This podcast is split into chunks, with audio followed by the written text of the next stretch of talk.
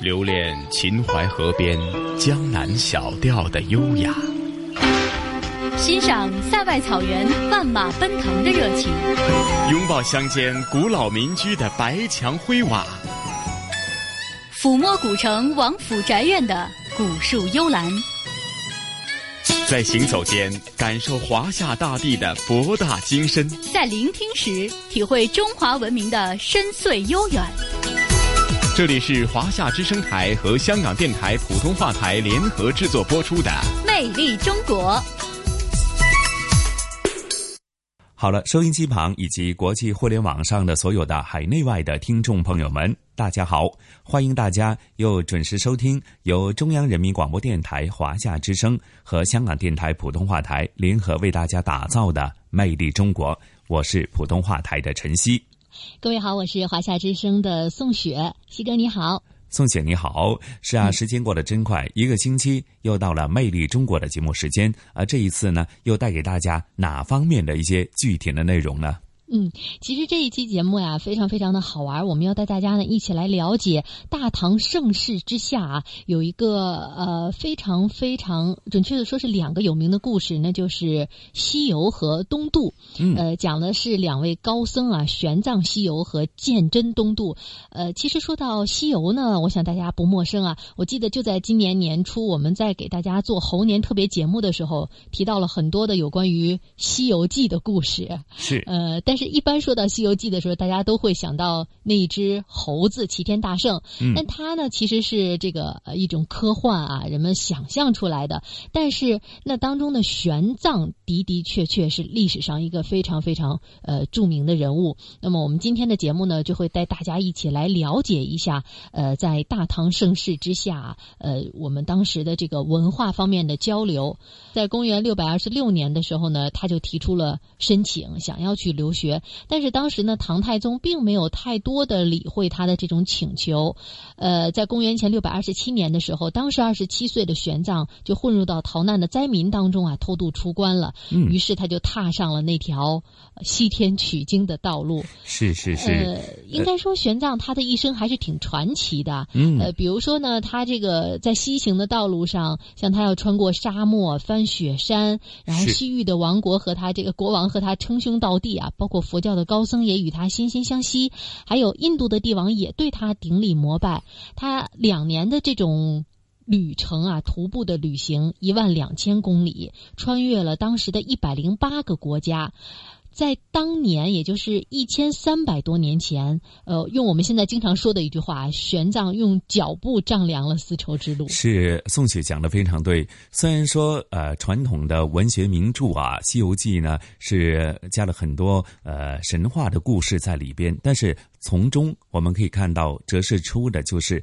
玄奘呢，他在西天取经的路途当中，的确是呃历经了这个千辛万苦哈。那假如用我们现代人的角度来讲，其实玄奘啊，就在我们现代人的角度来讲，是一个呃，我觉得是旅游名家，甚至说是一个呃地理学家，呃，也可以说是一个冒险家、探险家，甚至你可以说他可能承载的是最为早期的一千三百多年前的一个。外交家。嗯，没错，西哥说的特别的对啊，特别是在玄奘经过了这将近快二十年的这样的旅行，带着六百五十七部佛经回到长安的时候，唐太宗是在洛阳行宫接见了他。呃，他也向唐太宗介绍了西域天竺的见闻，然后呢，他还把他这个呃呃这个带回来的很多的经书进行了翻译。呃，就像刚才西哥说的，他成了一位这个呃著名的这个哲学家、文学家、宗教。学家等等啊，因为他有很多很重要的文献都是那个时候翻译过来的。比如说，有些专用的名词，像呃印度，还有表现时间的词刹那，呃，这些都是他确定下来的。是。呃，另外呢，就是玄奘呢，还把他的这个呃旅途见闻写成了一本书，叫《大唐西域记》，里边。这个亲记载了他所亲历的一百一十个国家，还有传闻的二十八个国家的情况。呃，这个也成为了呃现在的人们了解当时各个国家的一个呃方式。所以西方的历史学家也认为说，呃，中世纪印度次大陆历史是一片黑暗的，而玄奘是唯一的光芒。是，呃，这是一个很高的评价了。对啊，对啊。是另外，宋雪刚刚提到，在大唐盛世当中，另外一位呃传奇人物，那就是鉴真了哈。我相信接着下来，对于这位呃历史名家。大家也是看了很多呃小说，还是说看了很多评论？那其实啊，说到鉴真呢，也是令大家觉得，嗯，马上由于近期或者这一两年，通常提到丝绸之路，甚至海上丝路，自然呢不得不提的就是鉴真在这方面所起到的作用，以及它在整段的历史长河当中所占据的一个非常重要的一个位置啊。是没错，呃，西哥说到的海上丝绸之路啊，呃，当中包括了一条东海航线，就是中国与邻国日本还有朝鲜半岛的交往，就是通过这条海上航线进行的。那么鉴真东渡呢，它其实是六次，呃，应该说它这六次东渡啊，就是这条航线的一个缩影了。呃，鉴真呢是江苏扬州人，十四岁的时候呢出家为僧，云游各地。呃，他最开始想要打算去日本呀，也是因为呃他这个呃。有两个日本僧人的朋友啊，荣瑞和普照，在交谈之后呢，觉得他们非常有有学识，而这两位日本僧人也诚恳的邀请鉴真到日本去传播佛法。于是鉴真呢就开始了他的东渡之旅。但是可能谁也没有想到啊，为了成功的抵达日本，呃，他们足足花了十二年的时间。而且呢，在鉴真第五次东渡的时候，因为呃，在这个过程当中遭遇了很多的困难，然后他的好。朋友，日本的僧人荣瑞，还有他的大弟子，都因为呃疲劳过度病逝了。是呃呃，鉴真也因为过度的悲伤，双目失明。直到公元七五三年，在日本这个史堂的呃的邀请之下，六十五岁的鉴真第六次踏上了东渡的旅程。在经历了重重的磨难之后呢，是踏上了日本的国土，也将大唐文明带到了日本。所以说，呃。鉴真的这六次东渡还是非常不容易的。对，甚至呃，宋雪啊，在我们很多看到呃记载啊，或者很多评论当中说，呃，其实呃，在呃大唐盛世当中，将呃这个典型的大唐盛世文化东渡到日本，传到日本，直到目前，日本呢还很多，无论是建筑啊，它的人文风情方面呢，处处还体现出大唐盛世的一些。蛛丝马迹，那当中呢，呃，鉴真在这方面的传播的作用是呃功不可没的哈。那从很多历史的记载当中，也是足以肯定这方面的功效了哈。没错，的确是这样。当然了，我们说到的，无论是玄奘西游还是鉴真东渡啊，都是在大唐盛世之下的两个非常的典型的人物了。当然，在整个大唐的和呃外界的文化的交流与沟通上面，就呃也不仅仅是这两个人，还有很多很多的呃现点点滴滴，我们通过一些史实是都能够感受得到的。那所以呢，接下来呢，我们就通过这一期的《魅力中国》的节目，带大家一起来了解一下大唐盛世。好。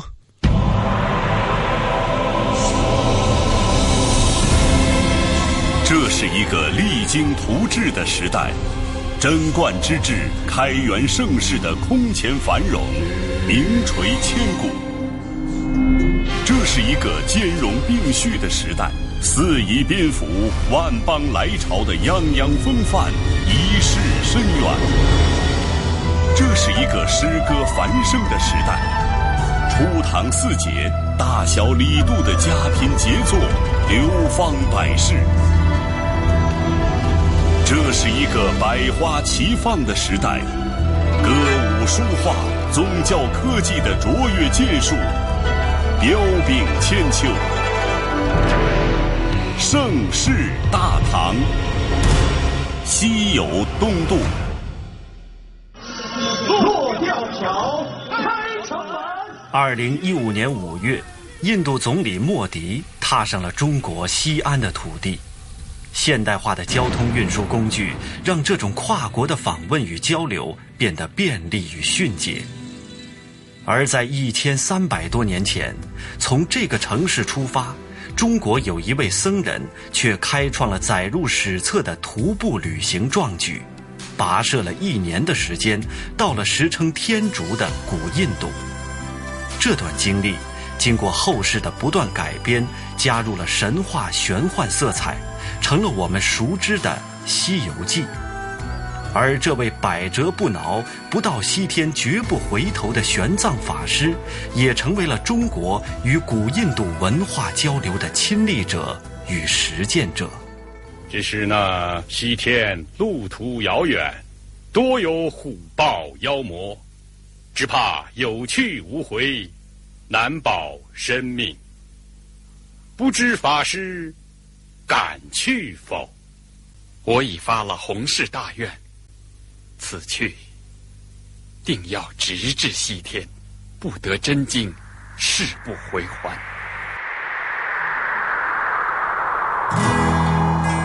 《西游记》是被后世改编最多的古典名著，而后人在影视剧里对于玄奘也有着诸多的解读与再现。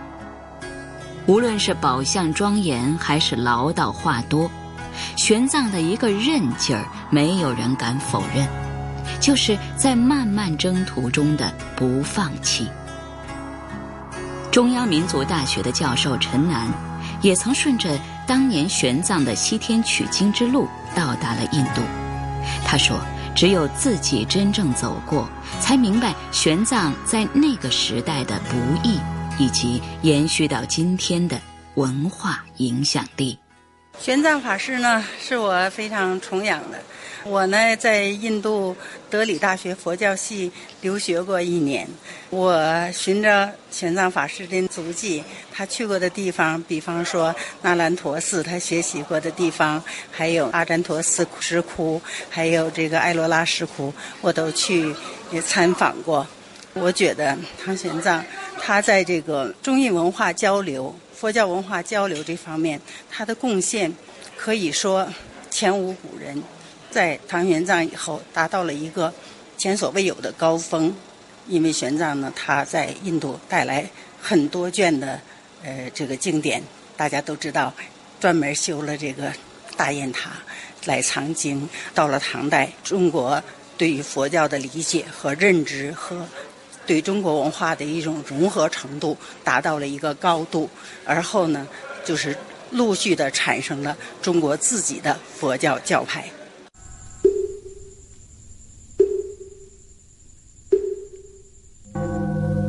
莫迪在西安与中国国家主席习近平一起登上了位于大慈恩寺内的大雁塔。距今一千三百六十余年的大雁塔，在晨曦中显得素朴端宁。当年，它是玄奘法师为保存由天竺经丝绸之路带回长安的经卷和佛像修建而成。历经了岁月的洗礼，大雁塔显得安适从容。每天来到这里参观的人络绎不绝。慕名而来的各地游客到了这里，最爱说的一句话就是：“这是当年唐僧待过的地方。”历史人物往往会以脸谱化的形式留存在人们的记忆里，简单却形象突出。他的历史功绩也以故事的形式在口耳之间发酵。当我们把这位在我们印象里身穿锦兰袈裟、骑着白龙马的唐三藏，还原到历史中的正确坐标，就会看到一个繁盛的古代王朝留给今天的文化遗产。玄奘是唐朝人，在我们的印象里，唐帝国是一个繁荣富丽的帝国。创造了中国历史发展当中的一个极盛时期。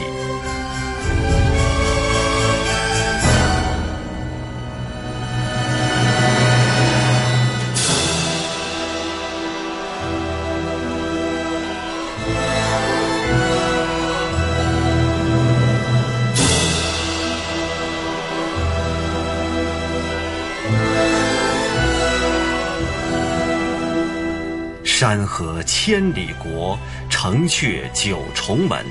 不睹皇居壮，安知天子尊？骆宾王的《帝京篇》，充分描绘了规模宏大的京城长安的雄浑气派。唐代的长安是一个国际大都会，区域划分明确的规整街道上，胡姬开的酒馆里，葡萄美酒醇香醉人。高眉深目的波斯人在这里忙着生意与交往，偶尔还可以看到来自西域的胡僧停下来潜心清修，而这个城市的主人对此司空见惯。陕西师范大学历史文化学院教授沙武田说：“唐代统治者鼓励胡人来到中原，鼓励他们在这里定居，还给他们户口。”长安城里不是有西四吗？长安城里有各种各样的胡人，而且唐代对胡人的政策是：你来以后呢，比如说有的人就直接就进入那个部队，胡人打仗比较厉害，进入部队以后呢就效力，然后慢慢的通过军功就成了这个官僚体系了。还有一类人呢，就是他可以跟汉人通婚，慢慢的就盘附汉人大姓，慢慢的就也是跻身上层社会。大部分他是有这样几类：一类是商人，这是最多的；另外一类就是属于各种手工业者。胡人是最善于手工业，然后还有一种就是这种技术，比如说跳舞的呀，这个还有表演幻术的呀，驯狮或者是驯豹子的这些猎狮，或者这种驯舍利的这些技术人才等等。当时的长安城里，各种文化状态和谐相处。在高度的文化自信中，长安或者说唐帝国正以一种海纳百川的姿态吸收融合着这些文化的内核与外在。长安城里胡风盛行，不管是饮食还是服饰、音乐，都有着鲜明的西域特征。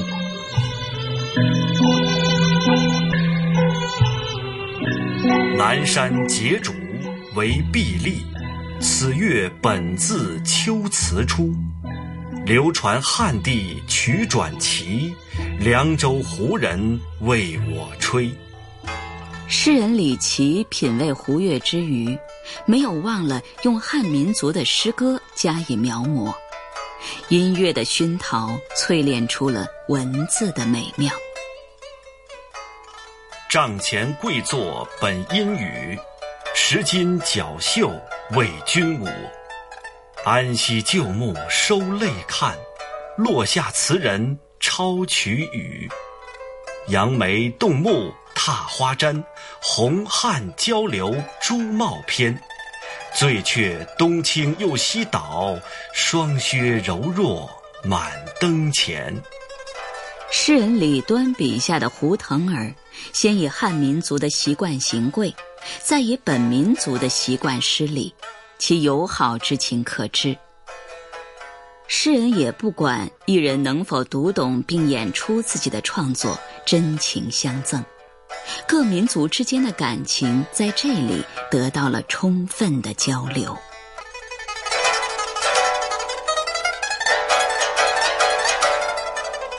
胡音、胡记与胡庄，五十年来竟分薄。元稹一言，足以说明外来文化为唐人所带来的精神滋养与多彩的生活内容。在不同文化的交融面前，唐人很少感到过不妥或是威胁。他们自觉或不自觉地认为，不同国家的文化交流是生活的常态。也许这与他们的统治者本身有关。北京大学中国古代史研究中心主任。荣新疆，唐代的那个统治者是不是胡人？这那放在学术层面上去争论是可以说的，但是这只是一种说法啊。还有另外一种说法，就是唐朝的这个祖上呢，可能是赵郡李氏的破落户，河北那地方人，不能说。唐朝皇帝就是一个胡族出身，但是呢，他们有很多胡化的倾向，就是说他们不太尊重中原的那些儒家伦理，因为他们都是我说过西魏，就是从鲜卑那个时代来的那个人，就是唐朝前期的那些皇帝都是受鲜卑化的影响，笼统说都是受胡化影响。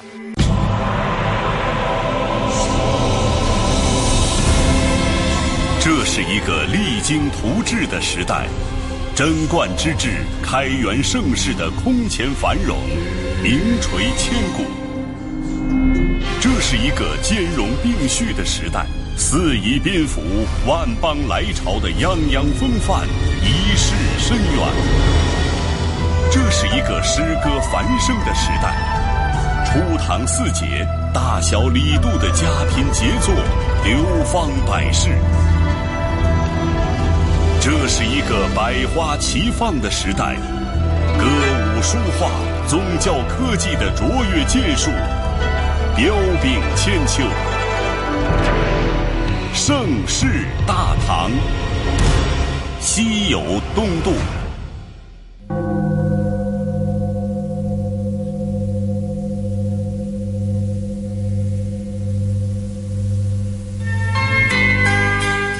中国古代中原王朝与外界的交往，论其渊源，可以追溯到先秦时期。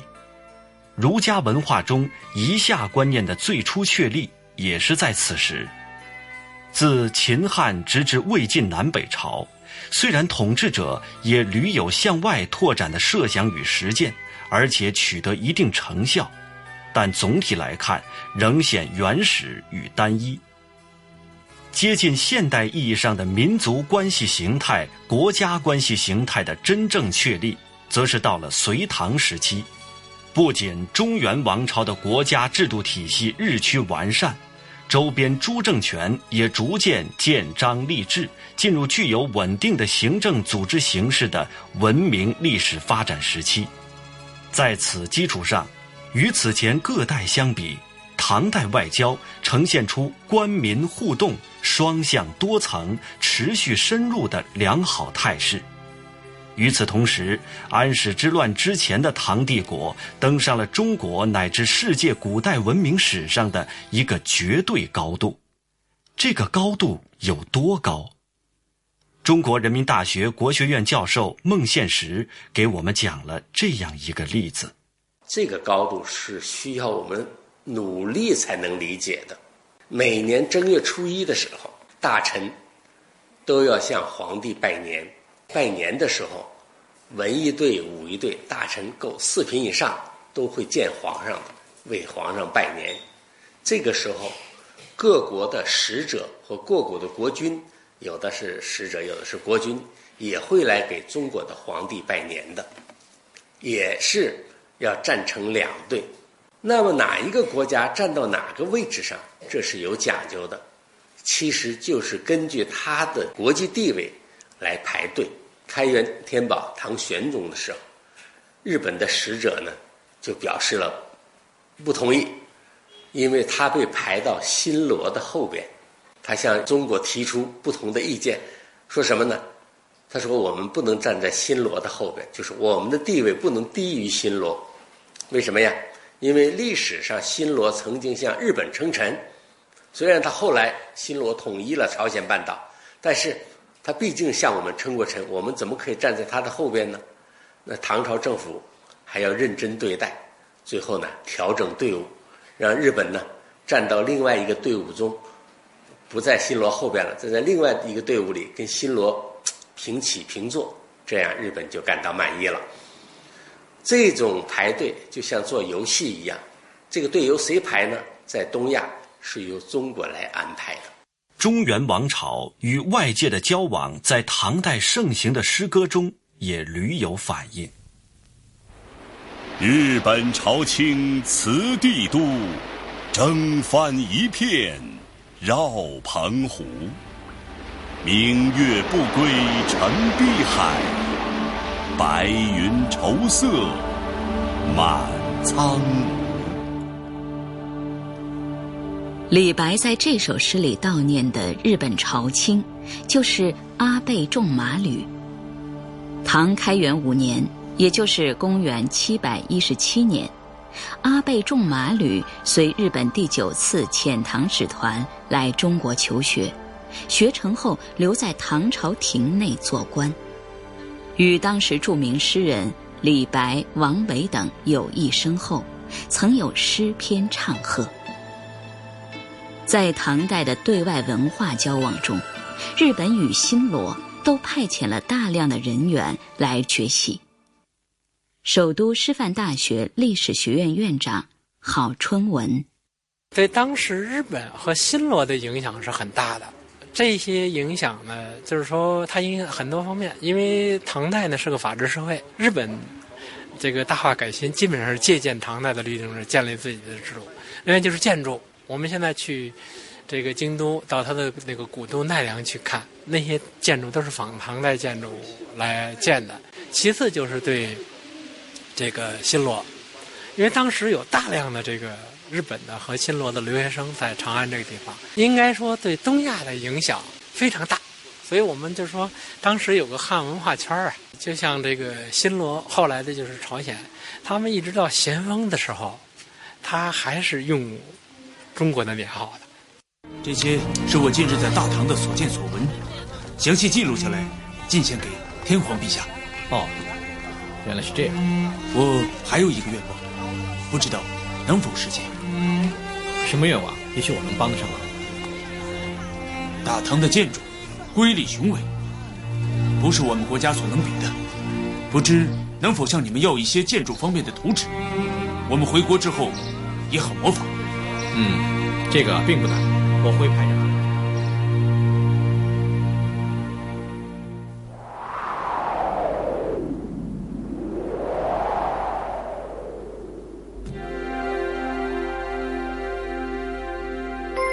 在宁波博物馆，保留着一件唐代的通关文牒，也就是现代意义上的护照，同时还具备了签证的功能。宁波博物馆宣教部副主任黄绵绵，当时呢，有一位遣唐僧人叫做醉澄，他是选择在我们宁波登陆，然后完了之后呢，呃，他继续前往那个天台山，并不是往长安。朝贡，而是到天台山去学习佛教。他当时来到中国时候，就随身带了两件非常珍贵的文物。这张就是通关牒，那张就是他随身所带一个具体的一个器物的目录登记。嗯，就这个就是那个通关文牒，对对对，通关文牒这么大，嗯，对，很大，不可想象。因为呃，按照我们今天眼光来看的话，就是相当于一张签证啊，就非常小的。但是您别看它这么大，它上面记录是非常详细的，它的一个国籍、名字、身份，呃，来的时候带了什么东西。那么随从有几个？他的身份是什么身份？都记录的非常的详细。然后他回去时候呢，他随身也带了什么器物、什么金啊、什么东西回去，都要这个经过仔细的一个登记。手持着通关文牒，日本和新罗的遣唐使一批又一批来到大唐帝国，学习这里的制度文化，回去之后复制到自己的国家。日本东京农业大学农学部主任山部能移。我原来的呃专业是呃法相宗，在呃那一点还有兴福寺和药师寺，都是很大的寺庙。他们的宗派是法相宗，这法相宗在呃宣藏，从印度拿来的呃教派，嗯，所以那个传统啊还在呃日本嗯活着呢，所以那是很嗯有意义的，我想。韩国幼师大学孔子学院教授辛炯宇：唐朝的时候啊，这个在韩国各个地区发现的啊，这是陶瓷，呃，陶瓷里面当中是那个呃唐善彩彩啊，这个挺多的，特别是在呃庆州方面，还有是我是韩国南部的啊，这个呃全罗南道、全罗北道，我们就是叫湖南。啊，韩国湖南地区发发现的也这个挺多的。扬州县的秋富高度，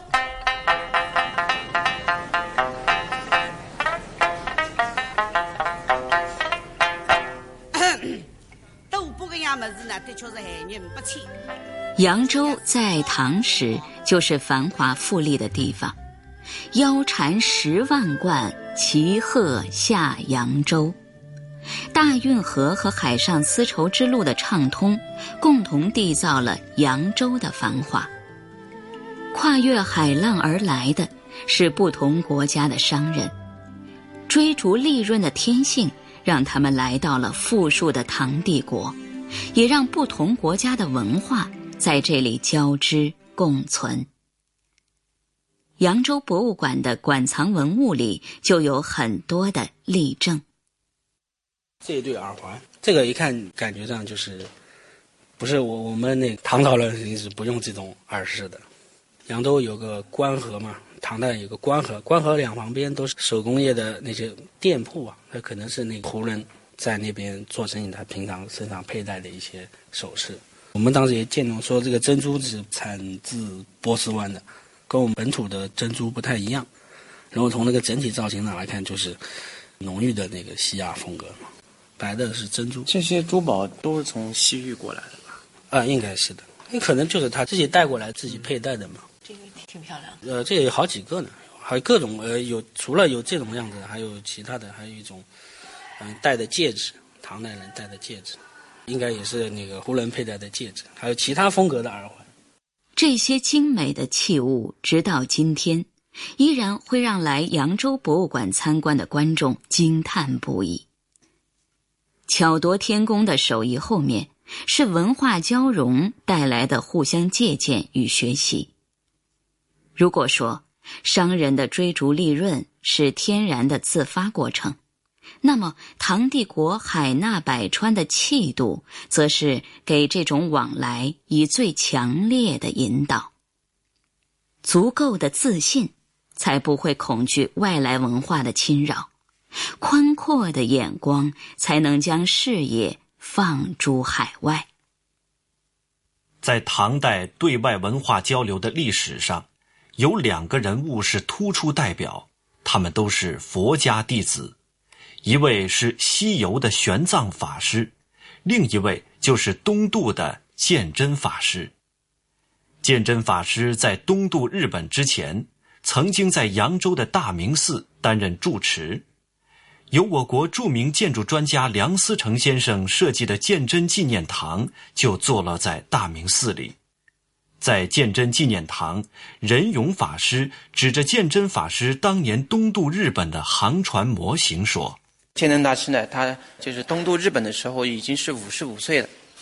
五十五岁呢，在当时来说呢，应该也是一个比较大的岁数。他当时呢，从五十五岁八月去东渡，一直到六十六岁前后经历了十二年的时间，然后才最终呢到达日本。所以呢，这个遣唐使的官船呢放在这边呢，就是纪念了这个鉴真大师最后一次第六次东渡，可以说是九死一生。呃，但是呢。呃，这一切的艰难险阻呢，没有对鉴真大师呢造成了这个心理上的或者其他的一些障碍。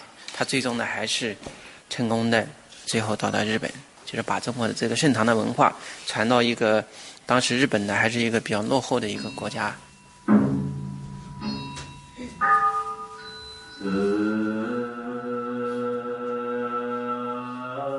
佛教自汉代传入中国之后。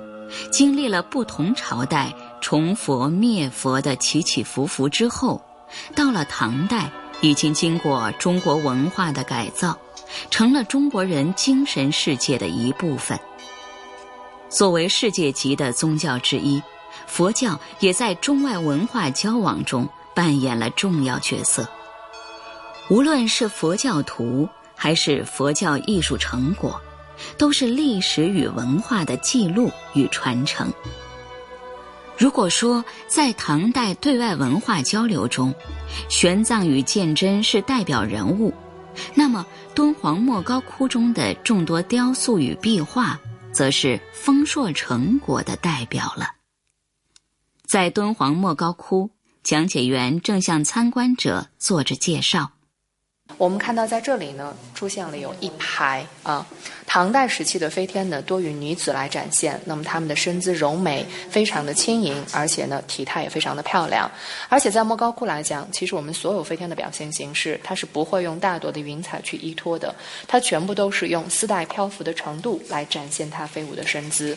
我们看到每一位飞天的下方都会有白色的曲线型的线条，那是飞天在飞的时候带动起了身边的云彩，就是满。壁风动的意思。而且在莫高窟来讲，所有飞天的表现形式没有单个的形式，它都是以双数来呈现。所以说，我们看到呢，每一位的这个飞天的四周都有他的同伴。那么，在每一位飞天的手中是哪有？莫高窟，俗称千佛洞，它始建于十六国的前秦时期，历经十六国、北朝、隋唐、五代、西夏、元等历代的兴建，形成巨大的规模。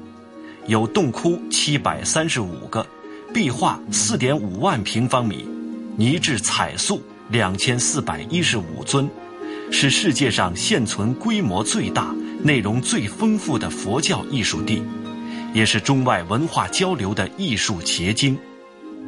作为研究莫高窟长达五十年的专家，在说起唐代中外文化的交流时，樊锦诗滔滔不绝。从敦煌的洞窟里来看，有两个经变，一个叫维摩诘经变。维摩诘跟文殊菩萨在论道、辩论的时候，很多中国的皇帝跑去听去了，外国的皇帝、多民族的一些，反正国王、使臣都跑去听去了。那么这画面下头，你留下了很多生木。高鼻、卷头发，穿了各种款式的。实际上，中原那个有一大画家叫阎立本，他画过一个皇帝接见各国使者，叫什么“支贡图”，支援的支，贡献的贡，画了好多外国人。隋朝以前都没画过。还有就是一百五十八的那个大卧佛，他那脚丫子那个边。画了好多亚洲的各个国家的国王，有中国的，有穿的像我们中国式的这种袍子的衣服，那他不是中国皇帝，估计是东亚那一带的。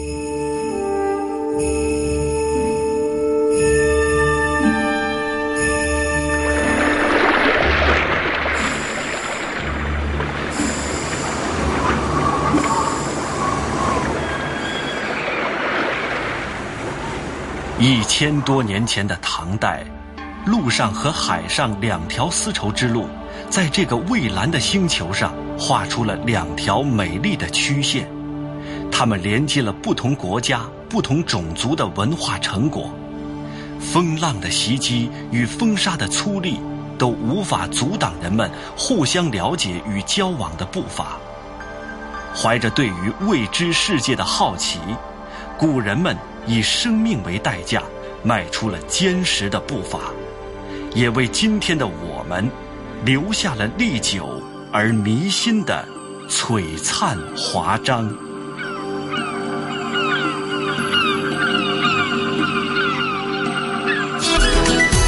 这里是华夏之声台和香港电台普通话台联合制作播出的《魅力中国》。好的，欢迎回来，这里是来自于香港电台普通话台以及中央人民广播电台华夏之声为您带来的《魅力中国》。各位好，我是华夏之声的主持人宋雪。听众朋友们，大家好，我是香港电台普通话台的陈曦。哎呀，宋雪啊，刚刚聆听这一期《魅力中国》的主题内容，呃，突然之间令我在无论是在脑海当中，又或者在眼前呢，就浮现了很多很多呃非常。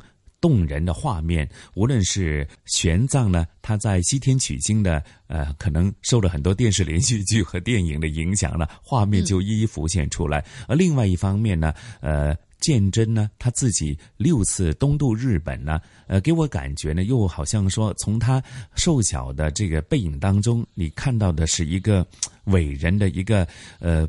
呃，历经了沧桑岁月、风浪千辛万苦，传播文明的那种风骨，哇，我觉得很令人感动哎。嗯，的确是这样的。所以呢，我们在这期节目的制作过程当中，也是呃有很多的感触，呃，也学到了很多的东西。同时，也真的发现，如果有更多的机会啊，大家可以到，比如说我们提到的宁波呀、扬州啊这样的博物馆里去，亲自来触摸一下历史，来感受一下历史啊，呃，能够感受到一种穿越和穿越和玄妙的感觉。是，又甚至说，呃，触摸了。文明是吗？嗯，的确是这样，那种感觉真的是还很奇特的。嗯嗯嗯 嗯，其实说到玄妙的感觉呢，呃，听说今天的香港故事也要带我们来这个感受一下这种玄妙和奇特的感觉，是吗？是的，是的，宋雪啊，其实对于这种香港或者南方城市呢独特的一种呃自然气候呢所形成的独特的风景呢，或许呃，假如不是因为做这一次的主题，同时雨波和嘉宾主持来自中国旅游出版社的副总编辑一哥陈一年呢做这个专题的话呢，说真的，陈希哀忽略了就在我自己眼前，就在我身旁的很自然的风景，说的就是、呃，每年到了三到五月呢，其实这几天都是啊、无论是早上还是傍晚或者凌晨时分呢，呃，由于南方的天气是潮湿多雾哈，那往往你会看到呢，哎呦，尤其是香港比较多高楼大厦，那就在我家里推开窗户，其实很多时候这些季节呢都不敢打开窗户，因为呢潮湿的这个雾气啊。春雾呢，就迎面的扑到家里，就形成很多潮湿，或者令到家居或者很多地方都会啊、长霉点的哈。但是你看到负面的东西，哎呀，潮湿很麻烦，到处都呃好像湿湿的感觉。但是与此同时，这种天然的气候呢，又呃造成了另外一个奇特的呃景观，就看对面的大厦呢。是看不到的，又或者看到的是大厦的顶部，因为到了大厦的中间底部呢，已经是呃遮挡住了给春雾。而这个情况呢，在维多利亚港呢呈现出来呢，就是另外一个极致的景观，那就是被誉为是。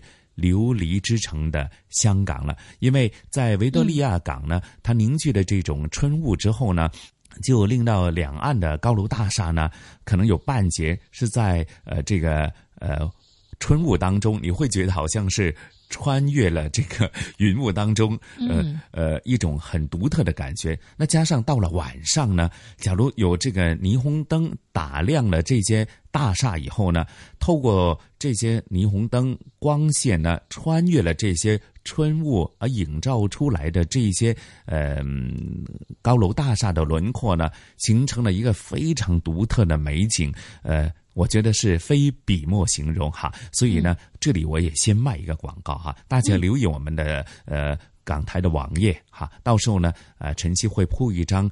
被誉为是琉璃之城的维多利亚港两岸的，在春雾当中的这个非常漂亮的夜景的照片给大家欣赏。不过具体怎么去欣赏这个独特的风景，或者呃拿捏这个最好的呃呃时间或者最佳的拍摄地点呢？接着下来就聆听这一集的香港故事，好吗？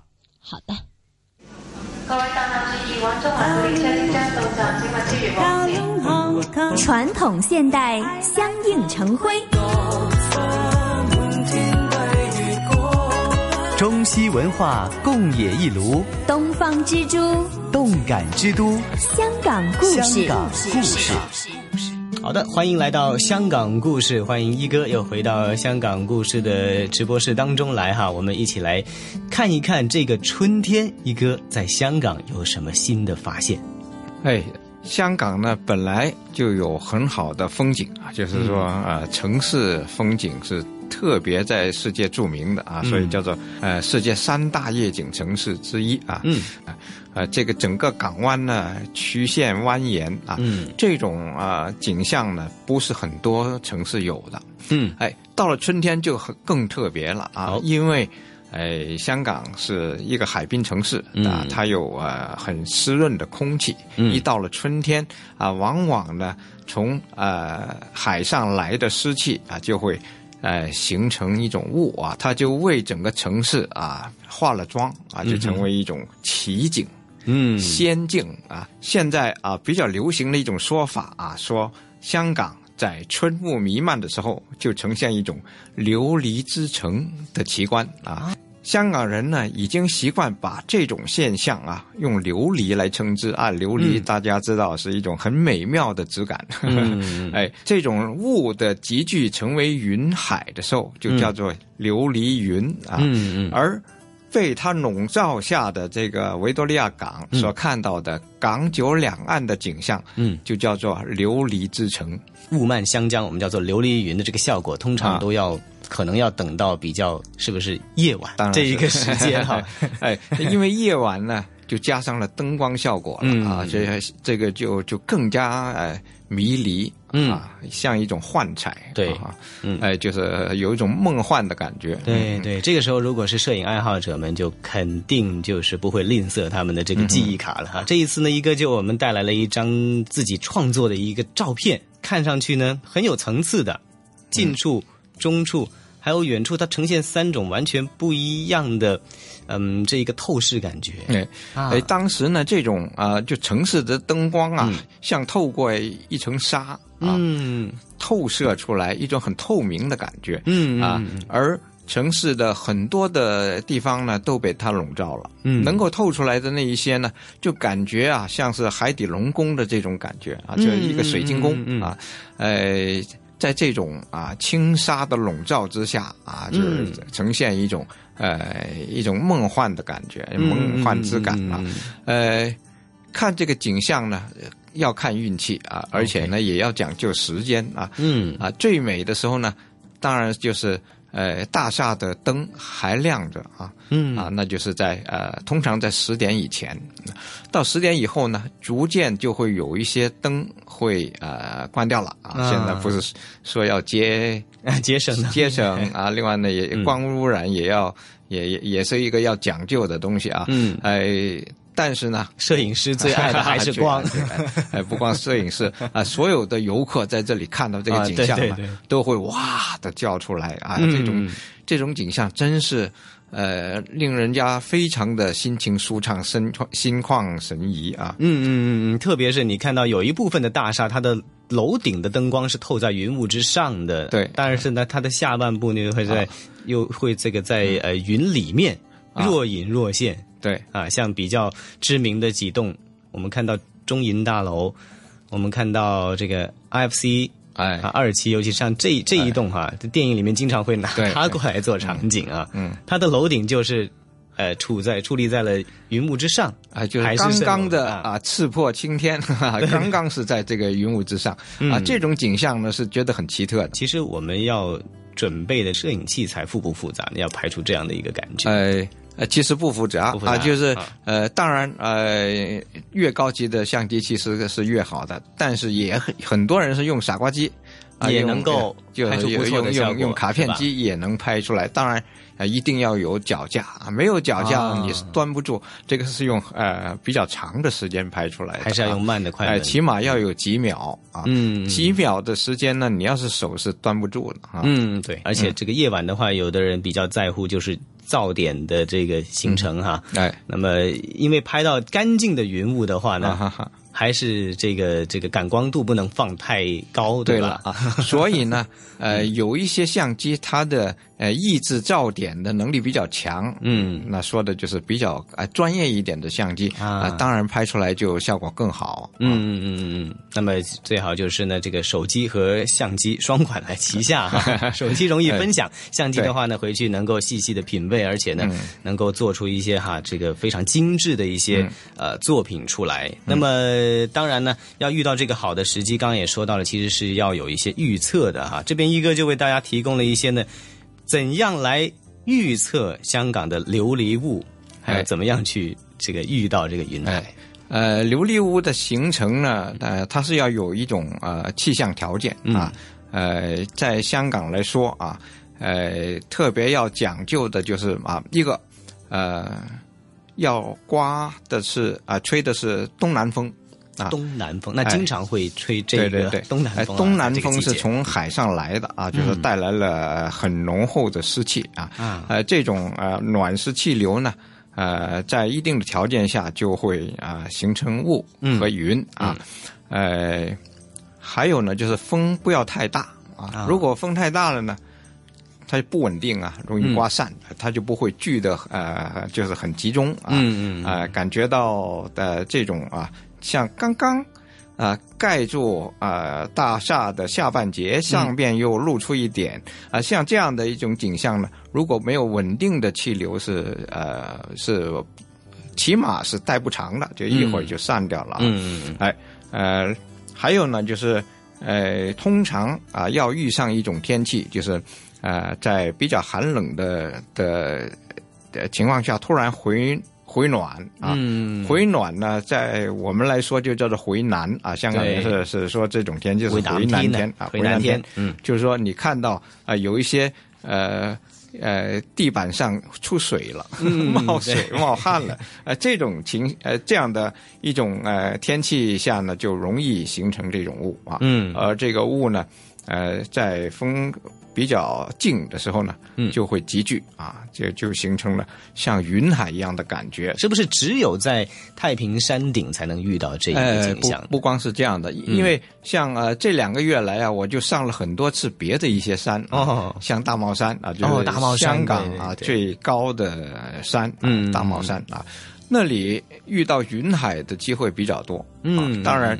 它缺的就是这种城市啊，这啊这这种的灯光啊，呃，你看到的是比较自然的山峦的景色啊，啊云海在山峦间啊漂浮啊这也是很好看的，也是一番景色。哎，也是一个啊。嗯。另外还有像啊，在大屿山呢，就香港最大的岛，嗯。大屿山有有两个高峰啊，嗯。也也挺高的，一个是大东山，一个是凤凰山。嗯。在这些山顶上也能看到云海啊。嗯啊，另外呢，就是呃比较容易到的，像呃这个飞鹅山，能够看到一些城市的景象，就是说，对。它介乎啊、呃那种野外的高山和啊、呃太平山啊，在、看维多利亚港啊，介乎嗯。两者之间啊，嗯。又能看到一些呃楼房啊，嗯。发亮的楼房，嗯嗯嗯又能看到云雾啊，这样。嗯，那么大家可以挑选一下了哈，选择太平山，或者是飞鹅山，或者难度高一点的大帽山，都可以看到不一样的这个呃云海景象。但是当然要掌握时机了嗯哈。春季的时候在香港哈就可以找一个机会哈，那么去看一看我们春雾弥漫的琉璃之城了。这一期香港故事，谢谢一哥为大家介绍。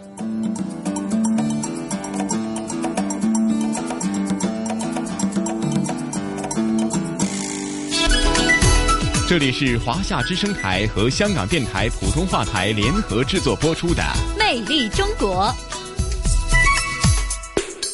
嗯，欢迎回来，这里依然是来自于香港电台普通话台以及中央人民广播电台华夏之声为大家制作的《魅力中国》。那刚刚呢，我们是一起啊，跟随雨波和陈一年先生感受了一下琉璃之城香港。是啊，呃，宋雪啊，嗯。那或许我不太清楚，过往这么多年来，无论是来香港旅游啊、嗯。采访，呃呃，不敢肯定你是否是在每年的三到五月份来，有没有看到过这个非常奇妙的景观，还是说来了，但是却忽略了、错过了看这么奇妙的景观呢？嗯，我好像还真的没有在三月到五月之间到过香港，所以刚才在听到节目的时候呢，呃，我也有做一些记录啊。好呃，像刚才西哥所说的，呃，究竟怎么样才能够更好的来观看啊？呃，这个有一些小小的攻略的啊，嗯所以还是呃，首先很期待西哥接下来要抛在网上的那张照片啊，可以先睹为快。然后其次就是呃，希望能够有机会能够在现场呃置身其中的来感受一下琉璃之城的魅力。嗯，最好就呃投入这个奇妙的景观当中，呃，让自己呢，无论是身心都可以得到一种放松哈，嗯甚至呃有一种清澈透明的思维吧哈。没错，不负良辰美景。是的，是的。哎呀，咱们这么高兴的，与此同时呢，咱们这一期《魅力中国》的节目时间又得告一个段落了。嗯，呃，我们在下一期的《魅力中国》呢，依然会为大家带来精彩的节目。我们依然会带大家行走在华夏大地，来感受魅力的华夏。好，约定大家下星期同样的节目时间不见不散。拜拜。